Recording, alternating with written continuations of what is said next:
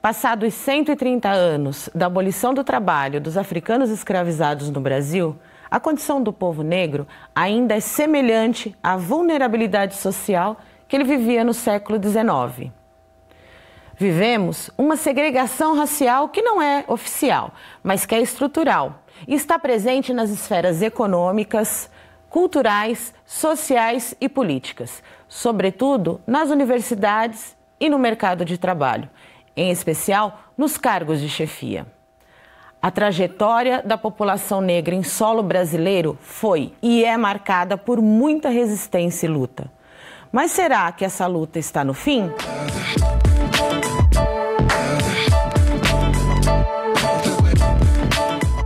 Olá, eu sou Patrícia Alves, pedagoga, mulher negra, ativista, e começa agora o Educando para a Diversidade. Um programa que integra ações de uma parceria entre o Banco Santander e a Unesp, em prol da institucionalização de uma política de respeito à diversidade e à cultura de paz. Hoje, nós vamos falar de preconceito, discriminação e racismo que afetam a população negra, saber das medidas legais que são conquistas do movimento negro para coibir esse crime de racismo. E conhecer as ações implementadas pela Unesp para contribuir com a superação da desigualdade racial. E para nos acompanhar no diálogo, recebemos do campus de Bauru o professor Juarez Xavier doutora em Comunicação e Cultura. E do campus da Unesp de Marília, a professora Maria Valéria Barbosa, que é doutora em Ciências Sociais. Olá, professores, olá, sejam bem-vindos ao nosso diálogo. Muito obrigado. Muito obrigada. Professores, se a gente começar falando sobre preconceito, de onde vem a fábula de que não existe preconceito no Brasil? Vem sobretudo da sua história, e da forma como a, como a discriminação brasileira, como o racismo brasileiro foi sendo construído. E podemos colocar isso numa cota, né, assim, especificamente, numa conta de que o país sempre teve vergonha de ter, a gente diz assim, é um país que tem vergonha de ter preconceito. Né? Ao mesmo tempo, ela, a gente diz que o país há uma convivência harmônica entre os, os grupos de diferentes pertencimento étnico-racial. O fato de termos uma boa convivência não significa que o racismo não exista. E ele existe exatamente, sobretudo nos dados das condições socioeconômicas do negro no Brasil. Então não dá para dizer que não existe racismo. O que a gente tem é um racismo extremamente velado, em que a gente não consegue destrinchar. Então a gente tem uma coisa muito entranhada no Brasil, eu acho que é extremamente importante a gente ter um programa que a gente possa discutir isso, de que as pessoas passam por determinadas situações de discriminação sem que elas percebam que essa discriminação está sendo feita. Então a gente tem um racismo que ele é silencioso, ele é insidioso e é extremamente opressor, porque ele consegue exatamente é, colocar as pessoas nos seus devidos lugares. E colocar as pessoas nos seus devidos lugares é não permitir que o negro tenha as mesmas condições de vida de que tenha o, o branco, por exemplo. Pois eu é. gostaria de chamar a atenção por uma questão que eu acho que é importante. Né? A questão de, dessa narrativa de que não há racismo no Brasil, ela é construída, é, é um projeto de Estado. Um projeto de Estado. Né? Num determinado momento, o, o Estado não consegue promover a política de branqueamento ou de higienização social como se pretendia, e aí constrói-se uma narrativa de que não há conflitos raciais. Um dos pais construtores dessa ideia, Gilberto Freire, que tem um papel importantíssimo na construção da intelectualidade política social brasileira. E essa é, é, política ideológica, no sentido de subversão da realidade, é retroalimentada pela universidade, pelos estudos, pelos meios de comunicação, pelas redes sociais, pela cultura, ou seja, é uma ideologia que tem por objetivo criar uma, uma máscara de falseamento dos conflitos raciais que nós temos no Brasil. Então, é um projeto político. E dizer que não existe racismo é desconsiderar as condições efetivas de vida da população negra na sociedade em que vivemos. Sim. Então, as pessoas, elas passam, a, e a gente diz que é um mito, né? Sim. Então, quando existe um mito, a gente acredita naquilo que está posto. E o mito da democracia racial é exatamente isso, é de acreditar que a gente tem um país em que o racismo não incide. E, e, e eu digo assim, só para finalizar, quanto menos a gente acredita que o racismo existe, mais ele existe. Porque é, eu digo assim que o, o racismo brasileiro se retroalimenta pelo Sim. silêncio. Então, quanto menos os negros acreditarem de que não existe discriminação, mais o racismo se se retroalimenta e mais o racismo se coloca como uma barreira efetiva para o desenvolvimento da vida da população negra na sociedade em que vivemos. Então, essa diferença entre preconceito, discriminação e racismo, elas são palavras que são utilizadas no dia a dia como sinônimos, mas que elas não são a mesma coisa, não é? Preconceito é quando se faz um julgamento superficial de algo, sem conhecimento dos fatos, partindo de rótulos atribuídos socialmente. Discriminação Discrimina-se quando, a partir de um preconceito, passamos a agir de forma diferenciada e negativa com alguém. Racismo é baseado em uma suposta superioridade de uma raça em relação a outra. Pois é, preconceito, discriminação e racismo. Esses conceitos estão intimamente ligados e é por isso que eles se confundem. E não são só os conceitos, não. As ações também vêm juntas. É, Julga-se sem saber, ergue-se muros de exclusão e aí sempre considera-se o outro como inferior. Professores, professor Juarez, é, como é que vocês estudam esses, essa diferença entre esses, entre esses, conceitos e como eles se, dá, eles se dão nas práticas sociais? De uma forma bem didática. Né? O preconceito é uma ideia de que é, você tem uma ideia, uma noção e um valor atribuído a isso. Então você olha e tem uma visão preconceituosa. O menino estava supostamente mal vestido e a pessoa julgou que ele poderia ser um perigo. Uhum. Isso é uma visão preconceituosa. É. Né? A discriminação ela é tanto conceitual como física. É. é mais fácil você observar na questão física, a segregação, eh, espaço social. As favelas, por exemplo, são mecanismos de segregação espaço social. É, e isso é muito sério, extremamente complicado. Você vê isso no mercado de trabalho com a ausência de negros, você vê na universidade com a ausência de negros. É a segregação, a discriminação. E o racismo tem um dado que eu acho que é importante. O racismo são os indicadores do alto índice de morbidade da população negra no Brasil. Quando você pega os dados do Atlas da, da Violência, tem 62 mil homicídios, e você pega 72%, 72 desse universo representado por jovens negros das áreas urbanas e rurais, é, de 12 a 29 anos. Isso é racismo. Quando você pega os dados da, do alto índice de morbidade de mulheres negras no serviço público, né, é, de atendimento público, serviço de saúde, por exemplo, isso é racismo. Eu gosto que, de, é, de mostrar esses dados é didaticamente, eles permite, nos permite é, observar a diferença entre uma coisa e outra. Né? Ah, o preconceito é uma ideia preconcebida, a discriminação é uma segregação brutal do negro, um apartheid social, e o racismo eu gosto de identificá-lo como alto índice de morbidade que afeta a população negra em sociedades como a brasileira. Então, se a gente pega os dados estatísticos, eles são uma excelente fonte né, para a gente mostrar como é que o racismo brasileiro incide sobre a população e qual é o lugar do negro na sociedade em que vivemos. É, e um dado importante, incide sobre o branco também. Claro. Cria uma claro. patologia, é. né?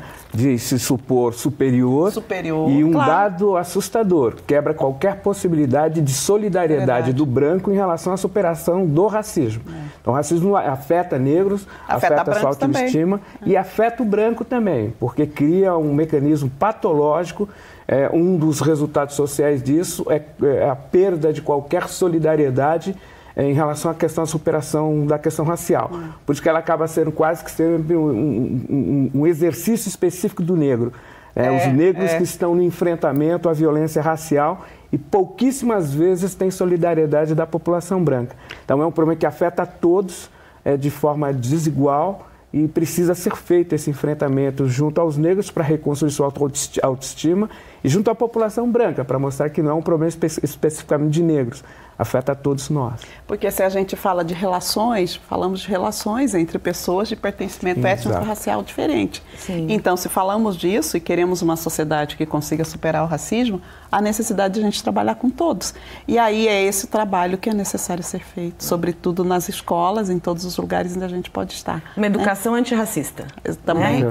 Porque aí ela não é, na realidade, nós não queremos construir novos opressores. Não, não, nós queremos é superar o racismo. Nós queremos superar o racismo. É. E nós temos é, pessoas que enviam comentários para a gente querendo participar da nossa discussão.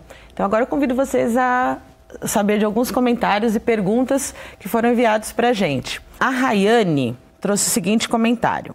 É muito importante termos todos os tipos de discussões que envolvem os negros na sociedade, porque o sistema nos afasta cada vez mais de quem somos. E se não sabemos de onde viemos e todos os desdobramentos disso, nunca saberemos para onde vamos. É importante aprender a reconhecer as formas subjetivas em que o racismo se apresenta, para impedir que ele se desenvolva e que isso passe desapercebido.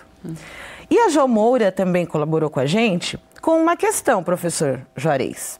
Ela, disse, ela quer falar sobre o colorismo e ela diz o seguinte: como enxergar e reconhecer um negro? Essa questão vem nos abatendo e fazendo com que não nos reconheçamos entre nós mesmos. Gostaria de falar mais sobre esse ponto. Acho que a gente vai falar um pouco sobre a questão da construção da identidade, não é, uhum. professor? Tanto na, na, questão da Raiane como na questão da Jomura tem um aspecto que eu acho fundamental.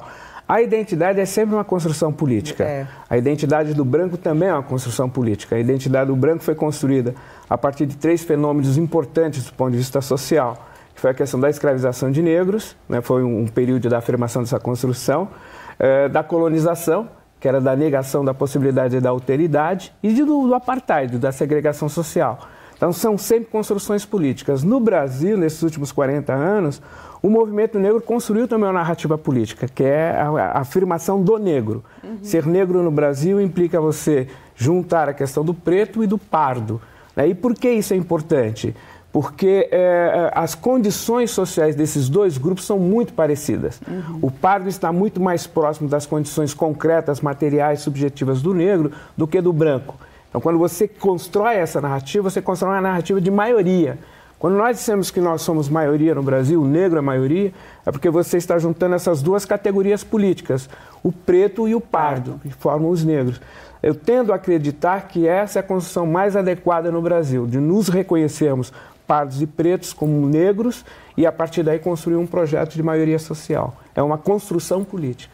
E eu acho importante essa perspectiva, porque aí a gente precisaria discutir melhor o que significa colorismo e o que, que isso nos afeta do ponto de vista da construção da identidade. Por quê? E no Brasil em particular, talvez nos Estados Unidos essa discussão se dê por uma outra ordem, porque o racismo lá incide pela perspectiva do pertencimento e aqui pela perspectiva do fenótipo. É, e aí a gente pode falar um pouco, como disse o nosso velho Horaci Nogueira, que é o preconceito de cor, né? Do racismo de cor, e a gente pensa na perspectiva de como o Estado brasileiro lutou para que essa divisão se fizesse presente a partir Sim. do processo de branqueamento. Então, se a gente fala do processo de branqueamento, é inclusive dividir os negros para que eles pudessem, entre aspas, reinar melhor. Então, eu coloco o moreninho, o mais clarinho, não sei o quê, em condição diferente daqueles que, que têm as tez, a, a, a, cor né, da tez mais, mais escura. E aí dá a sensação de que nós nos degladiamos internamente e que, portanto, quanto mais próximo eu tiver do grupo branco, melhor eu, eu, eu, eu as minhas possibilidades de, de vida é melhor e quanto mais próximo eu tiver do grupo, do grupo mais escuro, pior é a minha condição de vida. Isso tudo é, é, é, como é que fala? atrapalha a perspectiva da solidariedade do grupo e, do, do, do, do reconhecer-se como né?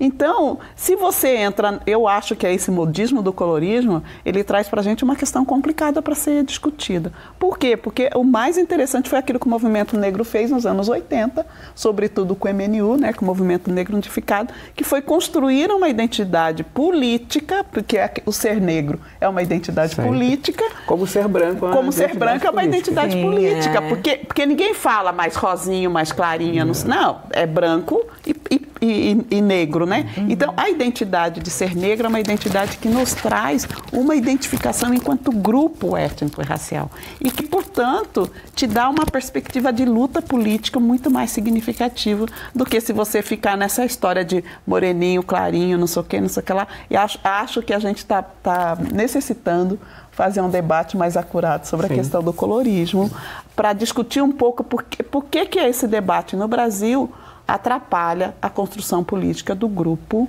negro na sociedade brasileira e, sobretudo, em função das suas próprias lutas políticas. Né? Pois é, né? Se a gente avança tanto em políticas, admite que os dados são importantes e os dados são compostos, né? Por uma população negra, de Negro, pretos e de pardos, pardos né? E a gente acaba sendo uma contradição dizer que, né, na realidade, a gente precisa dessa divisão uhum. como, como grupo, né? É, a nossa estratégia precisa ser precisa, de avançar mais, né? exatamente. né? Prática do racismo constitui crime inafiançável e imprescritível, sujeito à pena de reclusão nos termos da lei. Artigo 5 da Constituição Federal. Nós vamos falar sobre as medidas legais para punir o racismo e a discriminação. E eu convido para participar com a gente desse debate a professora Lucelena Oliveira Silva. Ela é doutora em História e é do campus de Assis. Olá, professora, seja bem-vinda ao nosso diálogo. Obrigado, é um prazer. Professora, nós vimos no início do bloco é, a nossa Constituição Federal e a nossa Carta Magna. De que forma essa Carta Magna é, foi responsável e ajuda na criminalização do racismo? Eu acredito que ela seja fundamental porque ela cria a possibilidade de combate real. A principal, eu acho que há vários méritos, mas o principal deles é primeiro admitir existe o racismo. Embora isso fosse uma condição que vem desde os tempos da escravidão, é, ela nunca foi aceita. E, inclusive, houve governos que se recusavam que essa discussão acontecesse. Então, em primeiro lugar, a existência de um problema e a possibilidade de luta contra ele. Segundo, a possibilidade de reconhecimento dos povos que viveram historicamente em áreas quilombolas, respeito a essa diversidade e esse grupo que é, na verdade, o remanescente daqueles que formaram esse país. Porque nós temos que pensar que nesses, 500, nesses 518 anos que nós temos desse país, quase 300 dele foram ah, tocados pelo braço do africano e do homem escravizado. Professor Jores, é, o que, o que diferencia, né? É, mesmo com a lei, nós ainda podemos identificar que nós temos o crime de injúria e de racismo. Né? É, o que diferencia injúria e racismo? E como é possível denunciar? Eu tenho defendido a ideia de que essa sutileza legal jurídica tem prejudicado o debate político de enfrentamento ao racismo. Quando a lei foi pensada pelo deputado Carlos eh, Alberto de Oliveira, o CAO, a ideia era que, eh, a criminalização do racismo. Então, isso é crime. É, com o tempo, é, isso é, é, inafiançável, imprescritível. Com o tempo, abriu-se espaço para a discussão da injúria. A injúria ela acabou tendo uma sutileza legal a partir da interpretação do delegado ou da delegada que permite é, você ter mecanismos mais suaves do que o crime de racismo. Né? Supostamente no racismo você atinge uma categoria geral de pessoas e na injúria é uma pessoa, especificamente uma pessoa. É, passa a ser prescritível e ele pode ser é, resolvido por questões é, de, de, de, sanções menos é, significativas. Então, isso fez com que, ao longo do tempo, a questão da injúria desarmasse a questão política da denúncia do racismo. Tanto é que você não tem pessoas é, condenadas por racismo no Brasil. Você tem pessoas enquadradas na questão é, da injúria, mas não do racismo. Então, essa sutileza legal tem prejudicado a, a denúncia efetiva do racismo, a punição e, e, e acima de tudo, a, a quantificação desses casos. É, eu tenho defendido politicamente no debate que se faz na academia, no movimento negro, que nós devemos é, é, desconsiderar, superar a questão da injúria e centrar na questão do racismo. É crime de racismo, né, para que ele possa ter assegurado o espírito da lei apresentada pelo deputado Caó, é, é, num momento muito singular e importante do Brasil. Só para dar um pitaco nessa história, eu acho que é, é, eu acho que é a reação da desculpa o termo que eu vou usar, da elite branca frente a essa situação. Quer dizer, não foi capaz de barrar essa discussão no que tange a perspectiva legal, mas ela no dia a dia, no cotidiano, de fato, eles acabam revertendo por esse caminho, do caminho de tirar do crime inafiançável, que é o racismo, e coloca na injúria. E aí essa é a forma como o racismo brasileiro se organiza. Né? Essas sutilezas, essas, essas artimanhas faz com que você desmonte. Né? Toda vez que você faz uma denúncia mais específica, ela entra na perspectiva de injúria. E a injúria você tem eh, diferentes interpretações e a pena, obviamente não tem pena para quem comete injúria. Né? Uhum. E teria pena de, do, do, eh, se a gente tivesse efetivamente a denominação do que vem a ser o racismo no Brasil. Sim. É, então, tem essas questões. Professora Lúcia, a senhora tem experiências com a questão da denúncia sobre injúrias e racismo? Sim, sim, na universidade, na minha vida pessoal. E eu posso dizer a você que ah, no momento da concorrência, ah, na questão do mercado de trabalho, da vaga na universidade, é essa tensão e essa noção, essa ideia de quem é ou quem não é, está muito clara essa preocupação de que não existe é completamente deixada de lado. E a questão maior, você tem razão, é que mesmo na construção desse direito, como você disse, na Constituição do artigo 5 foi importantíssimo que nós criássemos a lei para poder criarmos mecanismos de debelar. Mas ele é preciso que eu tenha uma sensibilidade por parte do legislativo para efetivamente isso acontecer diversas palavras, inclusive na lei KO, foram modificadas. A lei ela era muito mais incisiva e ela foi suavizada por, por, por, insistência, por essa ideia do que se foi falado antes, essa ideia de que, na verdade, os conflitos não são tão grandes, há uma questão racial, mas é mais uma questão de preconceito. E acho excelente, gostei muito da postura dos meus colegas, em especial do, da, agora da fala do Juarez, porque é racismo realmente. A questão de impedimento, de segregação, é isso. E você ocupar-se, passar no lugar da identidade de um outro, que o tempo todo na vida é destratado justamente por essa identidade, e num momento de benefício, você se colocar porque acha que isso pode ter vantagem, é uma das coisas mais graves que podem acontecer. E tem acontecido nos processos de ação afirmativa, na nossa universidade e em outras. Denunciar é difícil, mas é fundamental para que esse crime não se perpetue. É, professora Lúcia, é, você acha que as pessoas estão motivadas agora mais para fazer essas denúncias, inclusive espelhadas por pessoas públicas que hoje têm é, colocado nas redes sociais, têm feito essas denúncias, têm esbravejado, né? E, você acha que isso motiva as pessoas a denunciarem? Acredito que é importante que as pessoas incentivem e que elas acreditem que vale a pena tentar.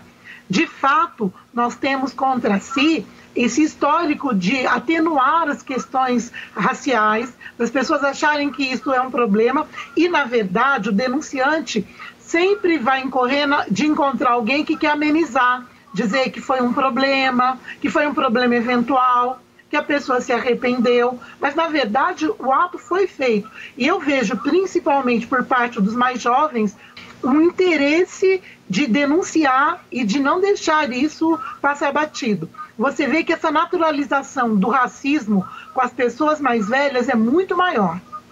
Professora Valéria, hum. você acha que as mulheres negras também já estão mais é, dispostas a isso nesse processo de empoderamento, a fazer essa denúncia? Eu acho que sim. Acho que a gente vive, vive hoje um momento, acho que singular, no que tange sobretudo as meninas negras é óbvio que isso muito provocado pelas redes sociais, a gente percebe um certo empoderamento das mulheres negras, né? Eu acho que ainda temos um longo caminho a seguir, né? É, eu sou de uma geração muito antiga, em que os movimentos das mulheres, os, os, o movimento das mulheres negras, que a gente pode chamar de feminismo negro, começa sobretudo nos anos 80, né, final dos anos 70, os anos 80, com pessoas ímpar é, fazendo esse debate, fazendo essa discussão. É, é, claro que a gente não, não pensa numa, nessa história da superação do racismo, ela não é linear. Uhum. Ela tem idas e vindas, né? E a gente, em determinado momento, pensa que as coisas já estão postas e que, portanto, é, teremos uma nova, um novo momento, no entanto, a gente retrocede. E mais eu vejo hoje, nesse momento, um momento bastante singular. O que eu gostaria de ver um pouco mais aprofundado era que as meninas negras pudessem não só se apropriar da aparência, né, do o empoderamento pudesse ser algo um pouco mais profundo e de uma conscientização política maior referente à condição da mulher negra e de que forma essa situação na sociedade brasileira poderia ser efetivamente superada. E aí as denúncias, é, é óbvio que a gente tem um número maior de denúncias hoje, mas elas precisariam ser melhor qualificadas e a gente ter a coragem de, de exigir dos delegados e das delegadas que pudessem efetivamente colocar como crime de racismo e não como injúria racial. E para isso, teríamos que ter maior consciência é, da situação do negro na sociedade brasileira e de que forma eu me aproprio melhor do, do conteúdo político, teórico, ideológico de como o racismo brasileiro ele é sutil, perverso e insidioso e como é que ele é extremamente vitorioso naquilo que ele se propõe a, a fazer que é uma relação absolutamente de opressão em, em, do que vive a população negra na sociedade brasileira. Né? Por isso que, né, como disse a professora Lúcia, essa legislação é muito importante para nós, né? Porque uhum. assim, nós temos a forma de acessar os espaços, né? Mas a nossa permanência depende ainda da nossa caminhada, da nossa, das nossas estratégias, não é? E professora Lúcia, a gente agradece a sua participação nesse diálogo. Até uma próxima vez. Muito obrigado. Eu gostei bastante de e espero que esse diálogo se mantenha vivo e que a gente possa vir aqui falar dos novos avanços dessa luta. A educação é um espaço estratégico de mobilidade social. A dificuldade de acesso e de, em dar continuidade aos estudos faz com que a população negra tenha os piores cargos e salários. Professora Valéria, é, a Universidade do Estado de São Paulo, Unesp, ela foi a primeira do Estado a adotar as políticas de reserva de vagas, como nós conhecemos as cotas sociais. Né? Qual a importância dessa política e como foi esse processo? Então, quando a gente olha para as questões dos dados, mais uma vez, a gente percebe que há uma ausência, e é, eu, tenho, eu sempre digo isso, né, é uma ausência que ela é secular. É, a, a relação de exclusão do negro da, do, do espaço escolar, ela é uma reta que se mantém referente ao, ao meu bisavô, ao meu avô, ao meu pai, como uma, uma paralela na perspectiva de, do, do, do, não acesso do negro à universidade ou do tempo de escolaridade do negro na universidade. Então, ter políticas de ações afirmativas é sobretudo para que a gente consiga, porque paralelas não se encontram. Uhum. Então, se a gente quiser, quiser reverter o quadro de exclusão do negro no interior da, da, da educação, do processo educativo, a gente tem que intervir nesse processo para que a gente pense uma forma de superar o processo de exclusão. Uma delas a gente chama de cotas, né? cotas que podem ser sociais e raciais no interior das universidades públicas. Isso to toma um vulto maior a partir dos anos 2000 no Brasil. E, univers e, as universidades de São Paulo sempre foram muito resistentes. Né? Resistentes até porque ela tem um, um certo padrão de, da meritocracia como sendo a questão mais importante para pensar uh, o acesso à universidade. Né? Então, a, a, resistência sempre foi muito grande, apesar do debate intenso, as universidades, elas inclusive não conseguiram, as universidades públicas paulistas não conseguiram fazer esse debate por dentro, de uma forma mais visceral, como a gente gostaria que tivesse feito. Apesar da gente ter um núcleo é, é, na Unesp chamado NUP, de, de uma importância é, significativa né? também desde, desde, desde o final dos anos 90, mas ele não foi suficiente para que a gente tirasse essas cotas de uma discussão mais incisiva. Então ela vem de uma política muito mais de fora do que, do que, do que de dentro, mas ela de qualquer forma assume uma adesão significativa no interior da Unesp e nesse momento estamos quase atingindo já a cota de 50%. Então ela é significativa, a gente precisa fazer é, valer a perspectiva das cotas no interior da universidade e temos que ter aí vários outros mecanismos para que a população que acessa a universidade pelas cotas tenha efetivamente a condição de se desenvolver no interior da universidade e que a gente consiga reverter a ausência dos negros no, nos bancos escolares, sobretudo no interior das universidades, aquelas que são consideradas as universidades mais importantes, uma delas a própria Unesp. Então eu, eu vejo com olhos muito positivos a situação que temos vivenciado no interior da Unesp.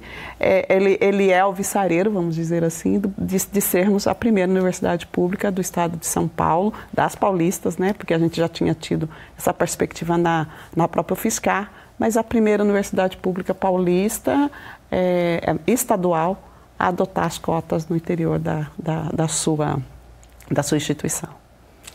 E a Unesp também tem um processo de averiguação das autodeclarações, né, professor Juarez?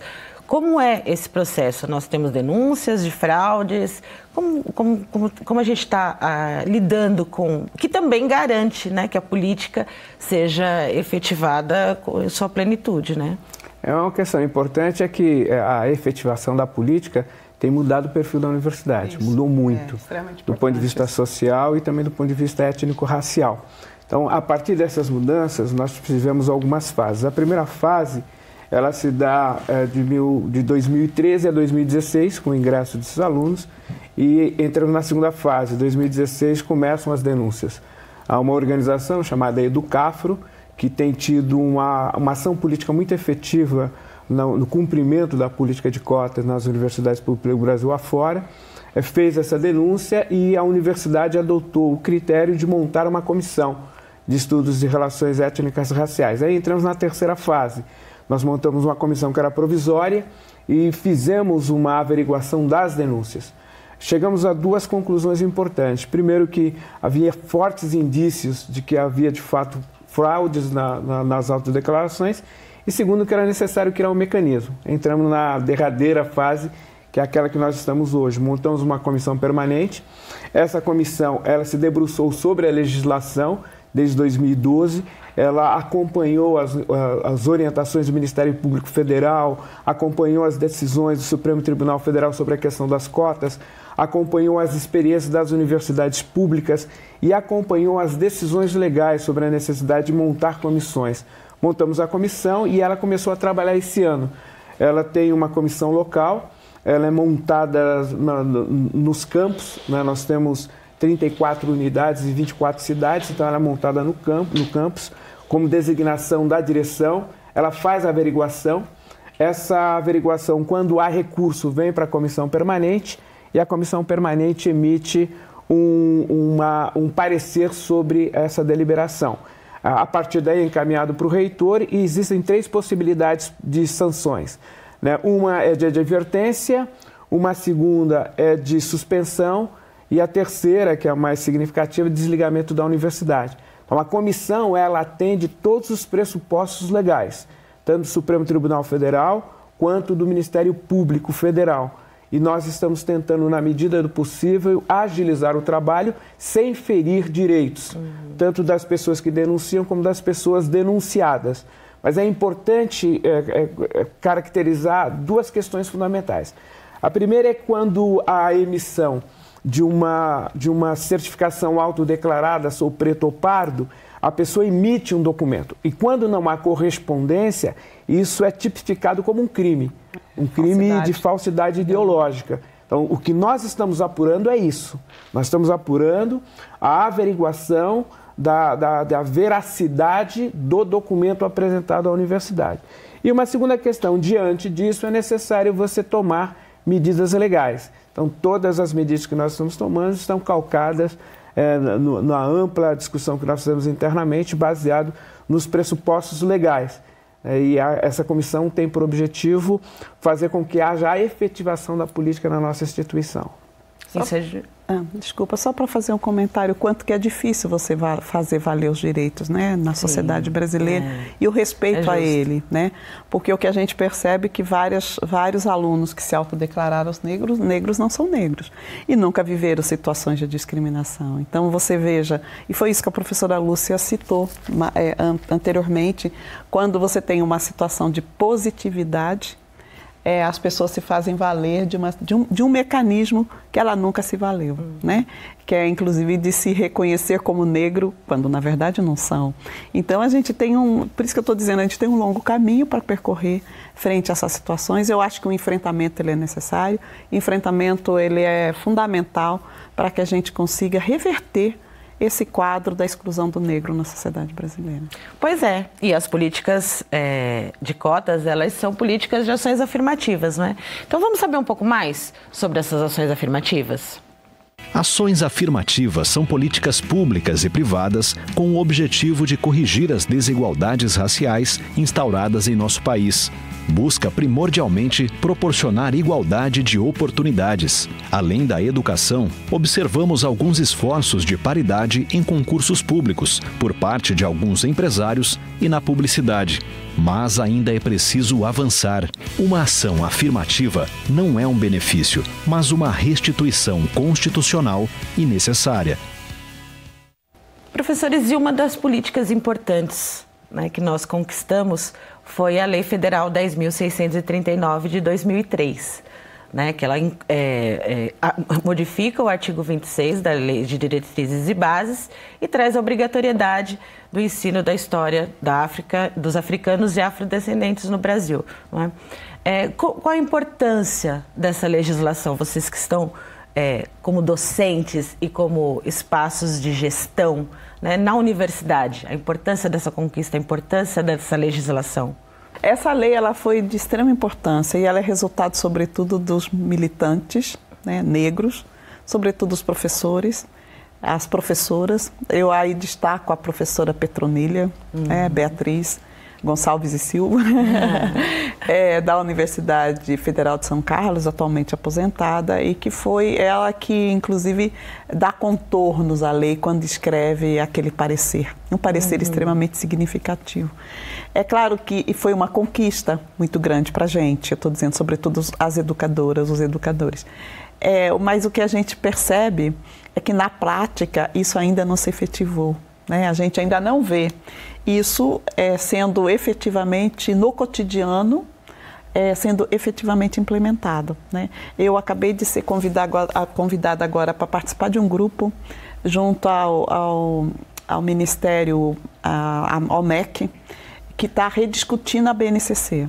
E é óbvio que nessa nessa enxurrada da, da, da, reforma do ensino médio, dentro da BNCC, todas as questões relacionadas às questões étnico-raciais e à questão indígena, né, tanto uma lei quanto a outra, elas foram é, é, é, como é que é? varridas. Né? Ela foi tirada de dentro das, da, da, da, da BNCC. E, no entanto, a gente vai, nós estamos recolocando todas as coisas referentes à lei. Esse grupo, ligado ao Conselho Nacional é, de Educação, justamente para que a gente consiga fazer valer a lei.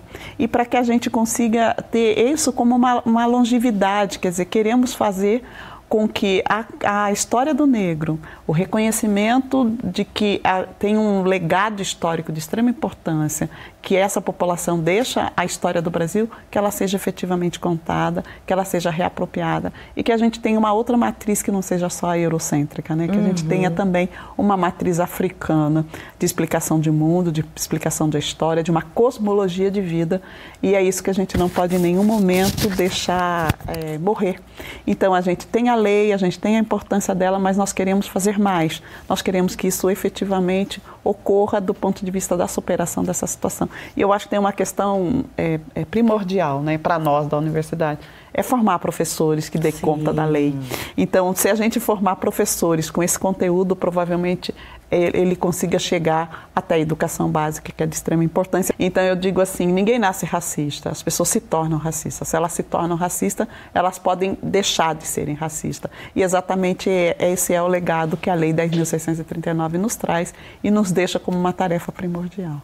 Pois é. Né? E eu acredito que a, a nossa dificuldade né, em implementar efetivamente é porque a diretriz dessa, dessa, dessa orienta, as orientações né, para a implementação da lei, elas vão dizer que é o reconhecimento de um Estado racista. Uhum. Né? E aí, para o reconhecimento de um Estado racista, a gente precisa de ações que. E, e nós temos várias e várias é, é, momentos de impedimento, né? Uhum. ações de impedimento para que a gente reconheça. Nós estamos, inclusive, falando de uma fábula de preconceito, de uma fábula de racismo. Uhum. Né? Então, essa lei traz esse, esse, é, esse assume, né? o Estado assume a sua posição. Lógico que, que para a educação é importantíssimo, é, né? E que não é tarefa pequena, e né? É que é o, o Estado reconhecer-se enquanto um Estado que, na verdade, fomentou o tempo inteiro a permanência e a existência do racismo na sociedade brasileira. Pois é. E agora tem que fazer alguma coisa para ter o seu papel, de, sua responsabilidade, né? O que pode ser feito para ampliar esse debate para a comunidade unespiana? Estudantes e professores e funcionários terceirizados professor Juarez?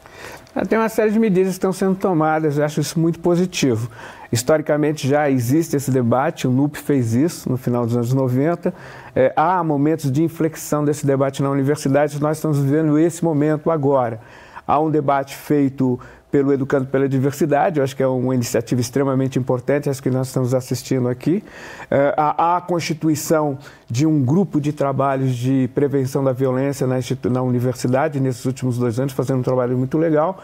E há um dado que eu gosto muito, que quero é, resgatar como sendo importante, que foi a adesão ao Pacto Universitário de Direitos Humanos, feito pela universidade no ano passado. Uma série de universidades aderiram a esse pacto, nós também é, é, entramos nesse pacto. Ele exige mudanças no comportamento da instituição, na efetivação de políticas de enfrentamento à violência. É, é, houve uma comissão parlamentar de inquérito de 2014, apontou as universidades públicas de São Paulo como espaços de violência contra negros, mulheres, gays, lésbicas, trans e pobres de modo geral. E ao assumir e adotar o pacto, nós somos obrigados legalmente a adotar uma série de políticas. E essas políticas têm sido importantes, porque elas criam na universidade um espaço da diversidade. E sem a diversidade não há possibilidade de construção de inovações, de, de, de rupturas epistêmicas importantes na formação desses nossos alunos. E por último, acho importante essas políticas, porque nós estamos formando aqueles que serão gestores do Estado, do mercado e da esfera pública no futuro. Se você não cria pessoas, é, condições para que as pessoas tenham uma formação adequada para conviver com a diversidade, você não cria condições de mudar efetivamente o status do racismo e da violência na sociedade brasileira, que foi uma sociedade fundada pela violência, mantida pela violência e retroalimentada pela violência, na qual a questão étnica racial tem um papel importante. Então, a universidade tem um papel importante também na, em desarmar essa, essa uh, esteira de violência que nós estamos vivendo na história desse país. E educar, então, para a diversidade, essa proposta da, que nós estamos é, caminhando juntos né, para conquistar é fundamental para toda essa, todas essas questões né, de você ter uma educação formal integral né, dos sujeitos, das pessoas que vão intervir na realidade. E o nosso programa está chegando ao fim. Eu gostaria de agradecer a presença dos nossos convidados. Obrigada, professores, pela Obrigado participação. Obrigada também. O Educando para a Diversidade é fruto de uma parceria entre o Banco Santander e a Unesp. E continuem acompanhando os próximos programas. Eu te espero na nossa próxima edição. Até lá!